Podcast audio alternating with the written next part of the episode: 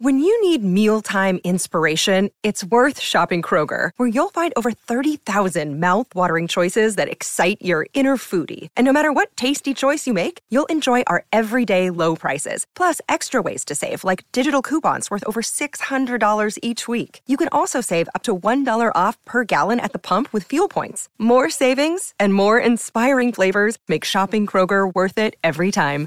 Kroger, fresh for everyone. Fuel restrictions apply. Good risings. I'm Liz Earnshaw, and this is Hash It Out. Today, I am joined by Ashley Wray, who is the owner of Mala Collective, and we are talking about meditation this week. We're talking about meditation because meditation practices can be so impactful for not only the way you relate to yourself, but also the way you relate to other people. And so, so far this week, what we've talked about is how when people are meditating, sometimes it's really challenging because your thoughts wander.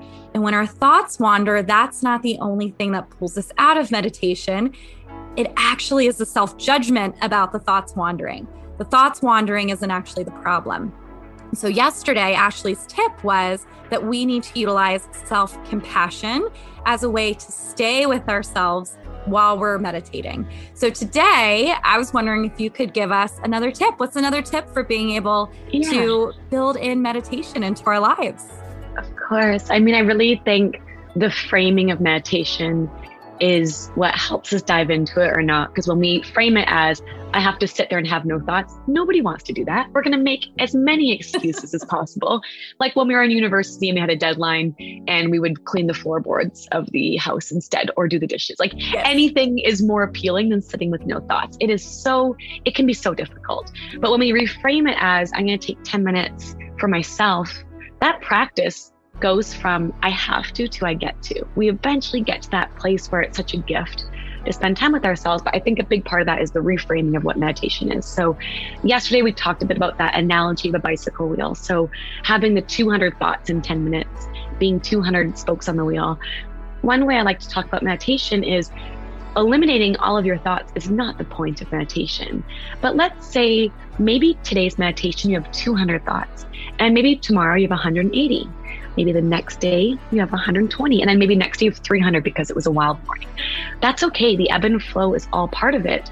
But when we start to create a bit more space between those spokes on the wheel, a bit more space between our thoughts, oh, that's where we start to connect to ourselves. That's where we hear whatever language you want to use, insert here, where we hear our intuition, where we hear God, spirit, the cosmos, our higher self, the universe, whatever language you want to use, plug that in. That's when we get those aha moments. That's when we really drop in and time starts to shift and slow down in a really unique way. And it could last two seconds, 10 seconds. It's not the clinging of searching for that moment. It'll happen naturally the more that we start to practice. The more that we practice, our body starts to trust us, our intuition and everything starts to trust us. Like, this is a safe space for you to drop in and relax and surrender. And with that spaciousness, with it, starts to come those aha moments. And we've all had them. Maybe it's when you're driving in a long distance, you drive the same route every single day, and you can kind of zone out like, oh, yeah, I have to do that thing later. Or you're in the shower or you're washing dishes. It usually comes with something that's really repetitive and you don't have to be thinking a lot during it. You should definitely be thinking and concentrating while driving, but you know what I mean? Oftentimes we zone out. And those moments, we get those aha moments. And so when I shared initially how the business started, by meeting that person, having this serendipitous moment, I truly believe that in that spaciousness, in that space between our thoughts, where we get those aha moments, and we get those downloads, we start to develop trust with ourselves. We start to develop trust with our intuition. And somebody listening might be like, no, no, no, I trust myself. I don't know what you're talking about. But how often do you second guess yourself? How often do you give your power to somebody else, thinking that they know better? And there's definitely moments where asking for advice, of course, beautiful. But I noticed, you know, in business as a female, I coach a lot of women in business. We tend to give our power away to others. Or even a very simple example of oh, I knew I should have gone left there, or I knew I shouldn't have trusted this person, I knew I should have gone to this event. It can be so little, these really little, minute things that we make decisions throughout the day. When we create that spaciousness within ourselves, we start to trust that voice or the way that we receive messages. And whether or not you believe in intuition, I'm a huge believer of intuition.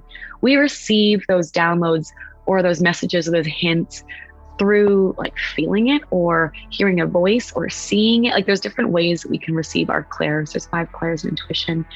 And it can sound hippie and woo woo and out there. But when we start creating that space, oh yeah, maybe I'm going to trust that voice. Or, oh yeah, maybe I'm going to not listen to that voice that's saying it's too good to be true and just lean in to this moment. So I truly believe that meditation shifts from, okay, I want to sit and repeat my mantra into, ooh, I get to meet myself and I get to sit with myself.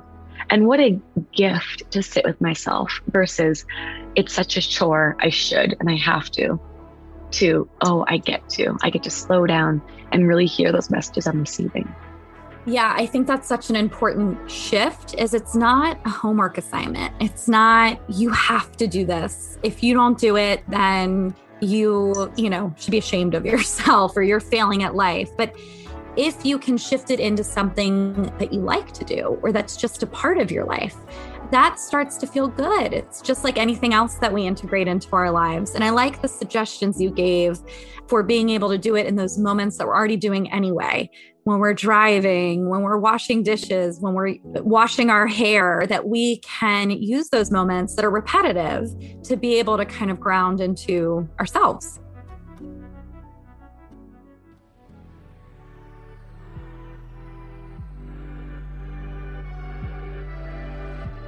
So we will be back tomorrow to talk more about this. I'm Liz Earnshaw. I'm a licensed marriage and family therapist, and you can find me on Instagram at Liz Listens.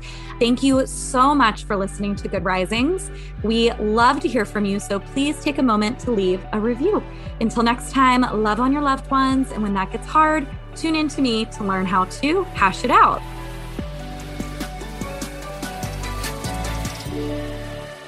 Good Risings is presented by Cavalry Audio. Our bodies come in different shapes and sizes, so doesn't it make sense that our weight loss plans should too? That's the beauty of Noom. They build a personal plan that factors in dietary restrictions, medical issues, and other personal needs so your plan works for you. Noom doesn't restrict or shame when you want to treat yourself. Their flexible program focuses on progress instead of perfection. You don't have to give up carbs or anything. And with their daily lessons, you can learn something new about your food choices every day. After just a few days of using the app, I learned how to recognize cues for overeating and how to choose the right foods to feel full. Stay focused on what's important to you with Noom's psychology and biology based approach. Sign up for your trial today at Noom.com. That's N O O M. Dot com and check out Noom's first ever cookbook, The Noom Kitchen, for a hundred healthy and delicious recipes to promote better living. Available to buy now wherever books are sold.